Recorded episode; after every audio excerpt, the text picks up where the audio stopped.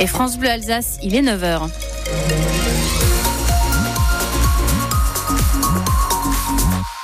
Le point sur l'information avec Émilie Pou.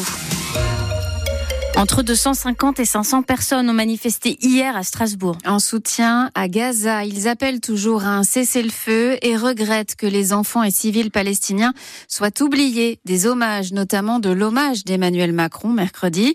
Ça a beaucoup choqué Inès, 25 ans, qui était à la manifestation hier. Il y a une différence qui est faite entre euh, les morts euh, d'une certaine nationalité et les morts d'une autre nationalité. Pour moi, une vie est une vie. Je peux pleurer autant une mort israélienne qu'une mort palestinienne. Et c'est impensable qu'on ne puisse pas autant rendre hommage aux victimes euh, israéliennes qu'aux victimes palestiniennes. Donc pour moi, c'est quelque chose que je ne comprends pas, qu'il n'y ait pas au moins un mot, une déclaration, ou au moins alors le président qui s'engage pour un cessez-le-feu permanent au moins une trêve humanitaire pour que plus d'aide puisse rentrer à Gaza, pour qu'on puisse soigner les gens. De son côté, la communauté juive de Strasbourg organise une cérémonie aux victimes de l'attaque du 7 octobre dernier par le Hamas.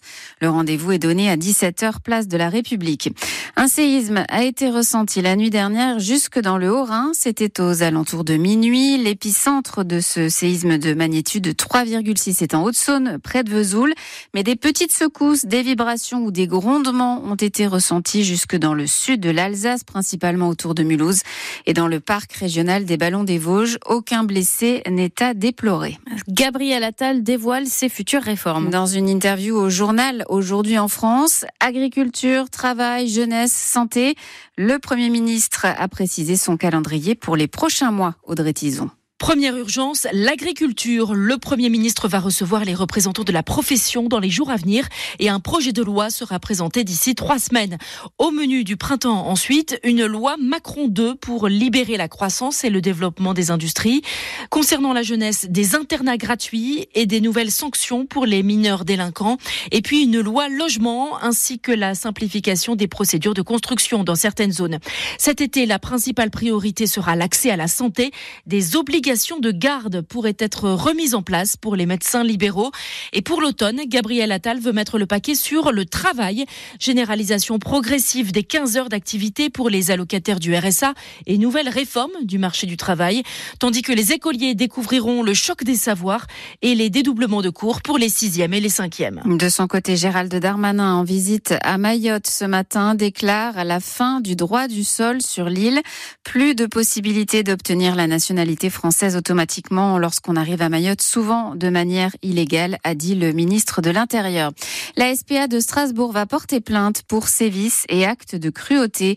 Elle a dû prendre en charge cette semaine deux chiens, deux American Bully aux oreilles coupées.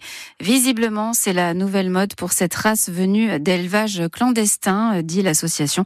Un acte de cruauté, elle va donc porter plainte. Le Racing est retombé dans ses travers. Il s'est incliné 3 buts à 1 hier à Lens, large dominé dès le départ 2-0 à la demi-heure de jeu.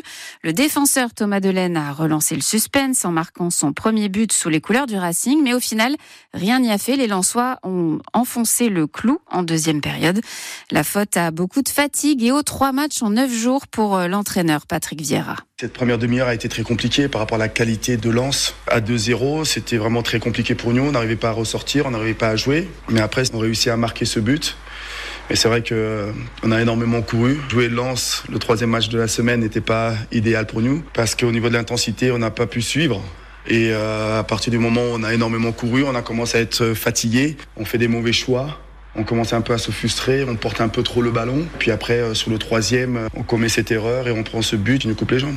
Mais bon, je suis persuadé que ce match, euh, quand on l'analysera, euh, nous rendra meilleur pour la suite. Je trouve que le contenu, il y a des choses qui sont vraiment intéressantes. Ça reste insuffisant, bien sûr, pour essayer de prendre un point.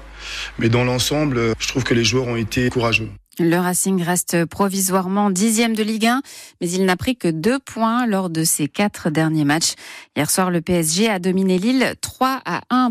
La SIG se relance dans la course au play-off grâce à son succès face à un adversaire direct, Cholet. Victoire courte mais précieuse, 79 à 76 au Rhenus.